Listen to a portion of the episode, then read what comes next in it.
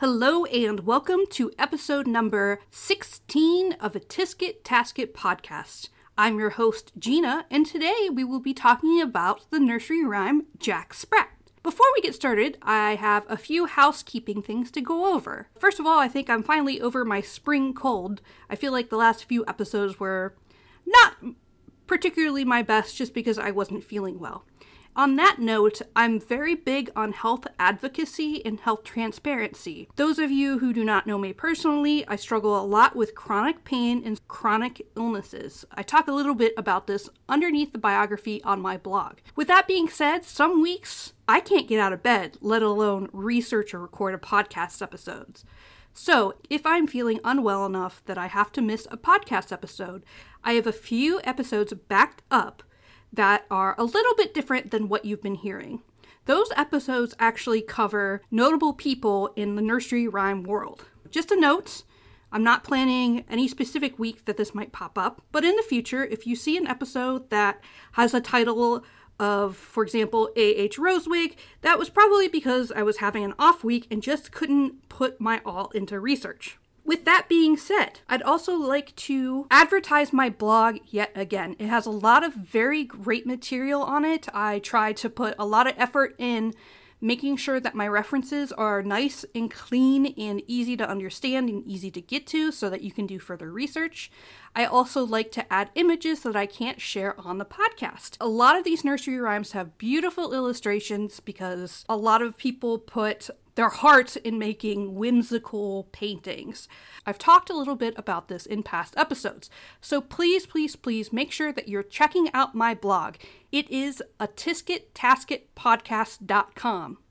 You can email me at info at a if you have any questions or comments or would like me to cover anything that I haven't covered yet on the podcast. One more thing before I jump into this week's episode. I am trying to attend the American Folklore Society annual conference that's being held in Portland, Oregon, November 1st through the 4th. As I mentioned, I'm from the Midwest, I'm from Ohio, and so getting out there and staying is going to be a bit more expensive than I can maybe pull off at the moment. If you would like to help me get there, and I'm hoping to speak at this conference. I uh, submitted proposal. I'm still waiting to hear back.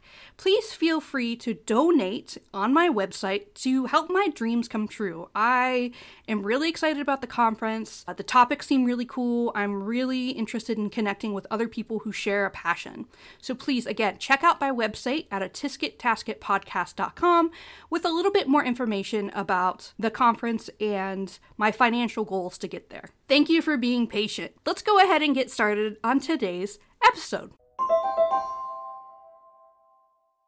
To start off with, we are talking about Jack Sprat the Nursery Rhyme, and it has a Roud folk song index number of 19,479. There are a number of different versions, and it was first published in Newbery's Mother Goose's Melody in around 1765.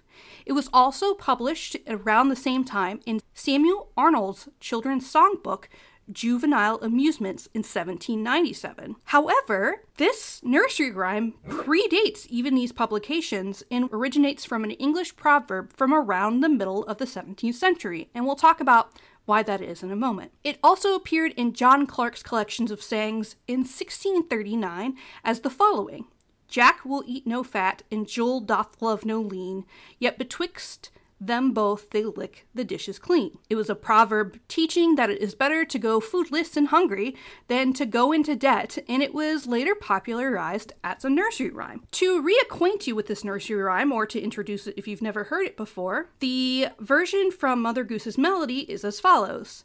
Jack Sprat could eat no fat, his wife could eat no lean, and so between them both you see they licked the platter clean. Again, there are a few other versions. This one is from 1639, John Clarke's. Jack will eat no fat, and Kill doth love no lean, yet betwixt them both they lick the dishes clean. The 1659 version from James Howell's collection of Proverbs reads Archdeacon Pratt would eat no fat, his wife would eat no lean. Twixt Archdeacon Pratt and Joanne his wife, the meat was eat up clean. Interestingly enough, I talked a little bit about nursery rhymes that about people. So, Little Miss Muffet, for example, Little Jack Horner. There was an 1843 version that also involves Jack Sprat as a kind of a narrative character, and this is about his cat because it rhymes so well. Jack Sprat and his cat. Jack Sprat had a cat. It had but one ear. It went to buy butter when butter was so dear. I wish I could tell you more about that one, but I didn't quite research it, but I feel bad for his one eared cat. Furthermore, is a version in The Delightful Adventures of John Cole, 1732, that talks about Jack Sprat's black cat with one ear. As you can see, once Jack Sprat was introduced as a nursery rhyme and published in Mother Goose's Melody, it was kind of added on or changed a little bit to use Jack Sprat as a narrative character. Before we talk about the history of the nursery rhyme Jack Sprat, I'm going to introduce the melody and the music behind the nursery rhyme. I'm going to share with you two versions of the nursery rhyme Jack Sprat. The first version is the 1923 version produced by the McLoughlin brothers. This features soprano Alice Green, who we've heard before singing Jack Sprat.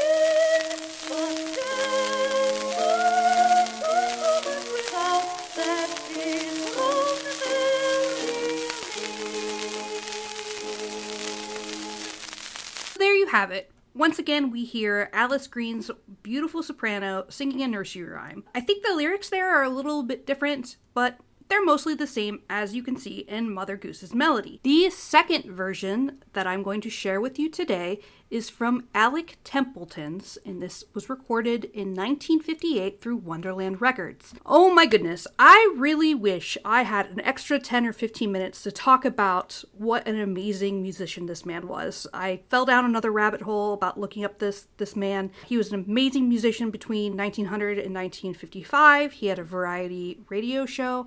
Was a wonderful singer as well as pianist and seriously go look him up. But here again is Alec Templeton's 1958 version of Jack Sprat. Jack Sprat could eat no fat, his wife could eat no lean. And so between the two of them they licked the platter clean. So there we have it. Two wonderful versions, two very different versions of different melodies of the nursery rhyme Jack Sprat. Moving on, let's talk about the lyrics with its meaning and history, and here's where it gets good, folks. To begin to talk about its history in lyrics, did you know that the term Jack Sprat is actually a slang term? Yeah, I didn't either. It comes from 1736 around there. It appeared in a canting dictionary written by Nathan Bailey of thieves' cant or slang terms, and it refers to a person that has dwarfism or a little person. Not only did it mean little person in thieves' cant, but it then morphed into a character trait.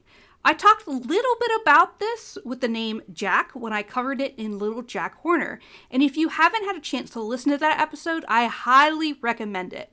It was a super fun one to cover, and I talked way too much.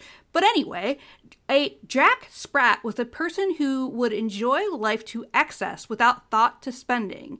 So I would say it was synonymous with the word spendthrift. To call someone a Jack Sprat in the early to mid 18th century was to call someone a spendthrift. And this actually ties well into the history. Researchers believe that Jack Sprat, like a lot of nursery rhymes, may be inspired by an actual person. One real life historical event that may have inspired the nursery rhyme Jack Sprat is the legend of Robin Hood. King John, who was a very unpopular king in English kind of civil unrest era, may refer to Jack Sprat, and his queen, Queen Isabella, may be Jack Sprat's wife. Jack was considered a spendthrift, and Queen Isabella was considered very greedy. This is referring to King John, who reigned England from 1199 to 1216, so a very long time ago.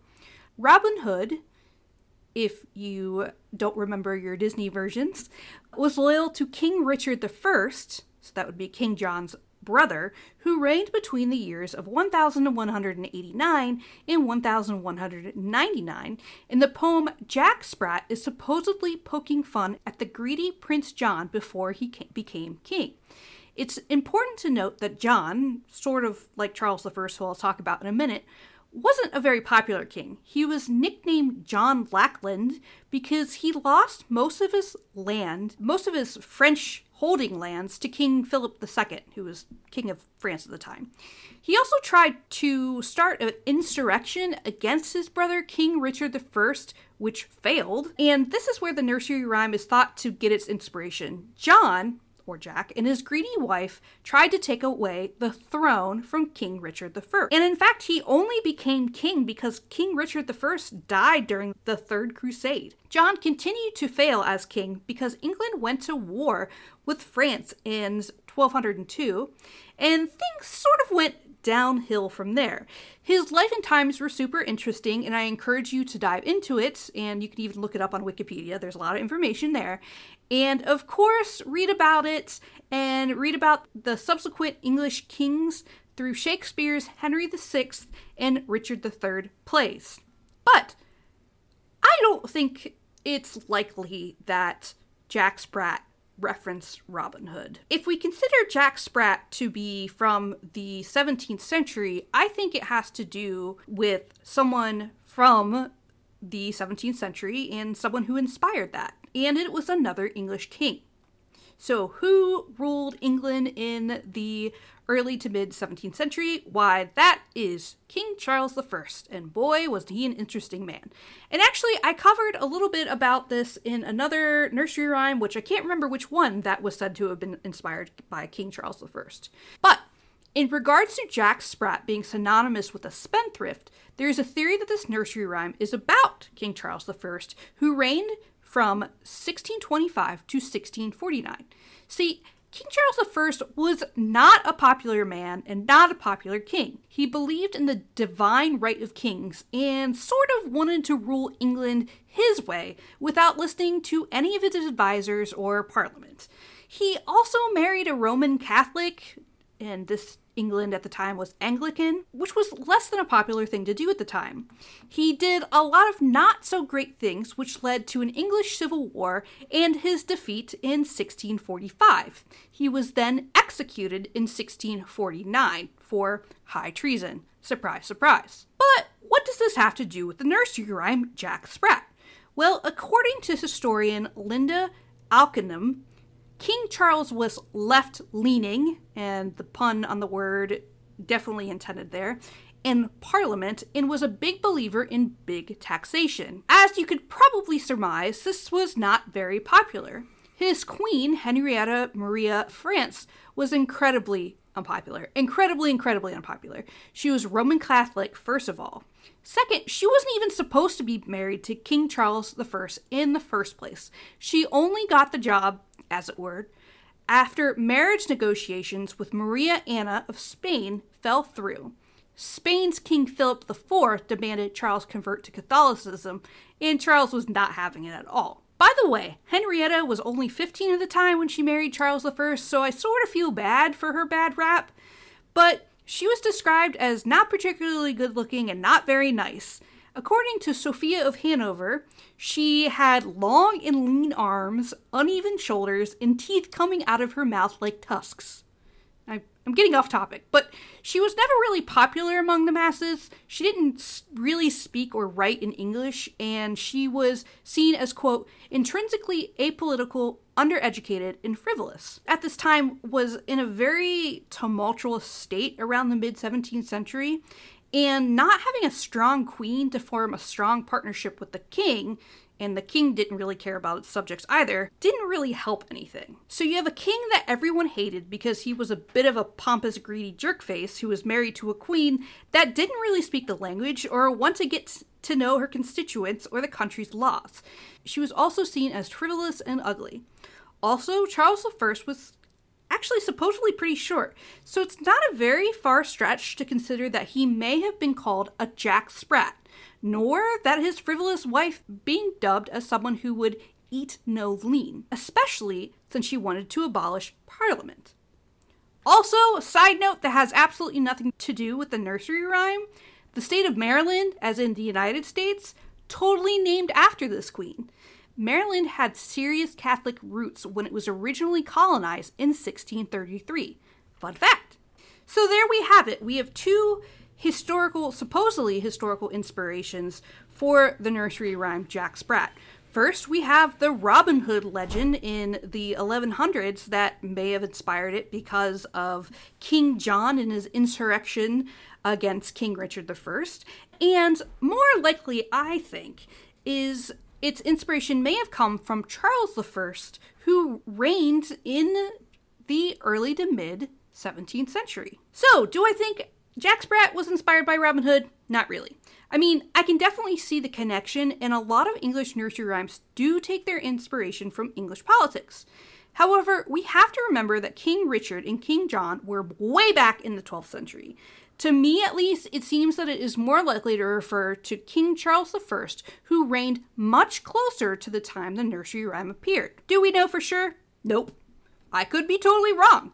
But that's okay, because it was super cool to research, and I spent more than a few hours reading Wikipedia articles about English politics. But let's move on to other historical approaches or other historical uses of the nursery rhyme Jack Sprat.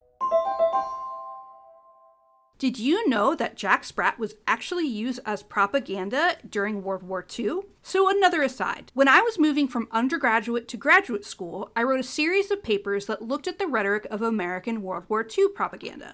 It was seriously my jam for a while, and it turns out that Jack Sprat was featured in some really cool World War II propaganda. I'll link the poster to the blog, and I highly recommend checking it out, and I'll talk about a little bit about the artist of the poster as well. But Author Sarah Wassberg, public historian, on her blog Food History, and I'll link her blog on my blog because it's really cool. She talks about the nursery rhyme in its connection to World War II. She writes, Lick the platter clean, don't waste food features a tall, thin man and a short, stout woman showing a shining, clean brass platter. They are both dressed in old fashioned, even medieval looking clothing, as befitting fairy tale characters. Of course, they are Jack Sprat and his wife from the famous nursery rhyme. The fairy tale cartoon style is distinctive to artist Vernon Grant, who is probably best known for creating the original Snap, Crackle, and Pop characters for Rice Krispies cereal in 1933. I didn't realize it was that old. The use of cartoons during the Second World War to promote propaganda ideals was not uncommon, and even Walt Disney and his animations got involved.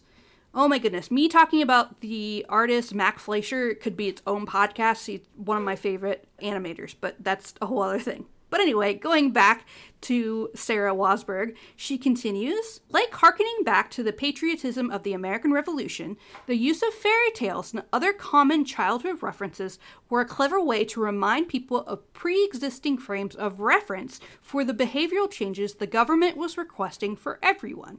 The message, of course, was a frequent one although more often directed at soldiers and seamen than ordinary Americans, for whom the focus was more on food storage and cooking than eating. But the idea of not wasting food you took remains even today, when parents exhort their children to clean their plates. Sarah says it perfectly. Using fairy, t- fairy tales or nursery rhymes in World War II propaganda was the perfect way to convince Americans to do what the government asked of them in this case, it was a great example of not wasting food and being intelligent or thrifty when it comes to eating and storing food, along with victory gardens and canning your own food and food stamps, etc. So I think this was a really neat historical use of the nursery rhyme Jack Sprat. So, what have we learned today? I know I talked a lot today. There was just so much information about the nursery rhyme Jack Sprat. So, first, I talked a little bit about where it appeared in print as a nursery rhyme in the middle of the 18th century with its different versions. However, we've learned that it was a proverb probably back in the early 17th century in the 1600s. I then showed two musical examples, one from the soprano Alice Green and one from the amazing pianist and singer Alec Templeton. We talked a little bit about the lyrics and how Jack Sprat was actually slang, first in Thieves' Cant in the 1700s, but then as a character trait for someone who is spendthrift. Then I talked a little bit about the history and how English political life influenced some of these nursery rhymes, including maybe it being influenced by the Robin Hood legend as well as King Charles III. And finally, I talked about how Jack Sprat and nursery rhymes in general used in World War II propaganda and why it was so effective. So, really, I covered a lot today in this week's episode of a Tisket Tasket podcast, but this is what I love doing. I love researching this and I love diving down the rabbit holes to see where it takes me, and I never know what I'm going to find. So, if you'd like to learn more, please visit my blog at a tiskettasketpodcast.com. Remember, I am looking for some financial assistance to go to the American Folklore Society conference in November. I would love to hear from you on your questions, comments, or concerns. Feel free to email me at, at info at a tiskettasketpodcast.com. But mostly, I hope you join me next week where I continue to talk about the weirdness of nursery rhymes. Little Robin Redbreast sat upon a tree. Up went Pussycat, down went he. Down came Pussycat, away Robin ran. Said little Robin Redbreast, catch me if you can. Little Robin Redbreast jumped upon a spade. Pussy jumped right after him, and then he was afraid. Little Robin chirped and sang, but what did Pussy say? Pussy Cat said,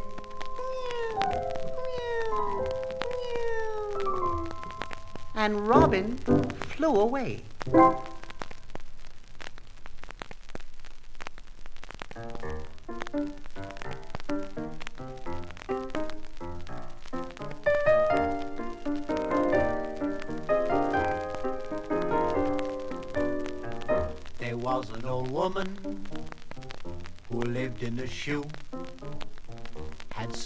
Children, she didn't know what to do. So she gave them some broth without any bread and whipped them all soundly.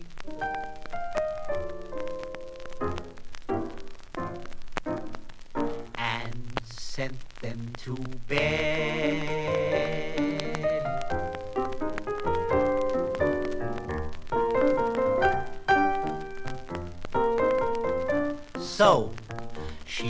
Them some broth without any bread and whipped them all soundly.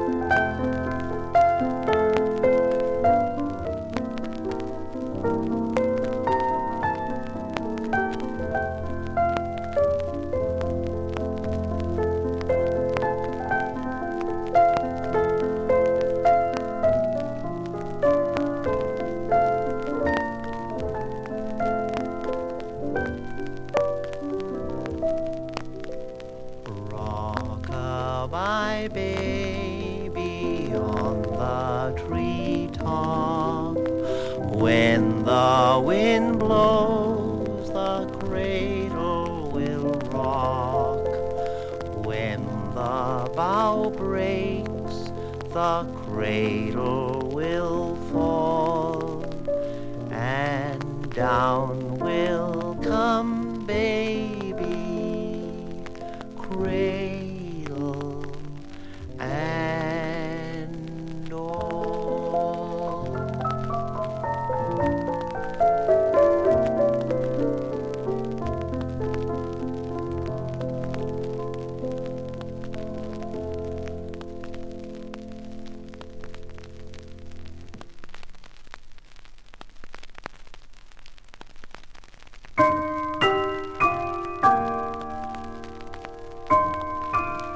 Well, there's the old clock on the wall, telling us that it's time to go. But before we do, there's a neat little clock in the schoolroom it stands, and it points to the time with its two little hands. And may we, like the clock, keep a face clean and bright, with hands ever ready to do what is right.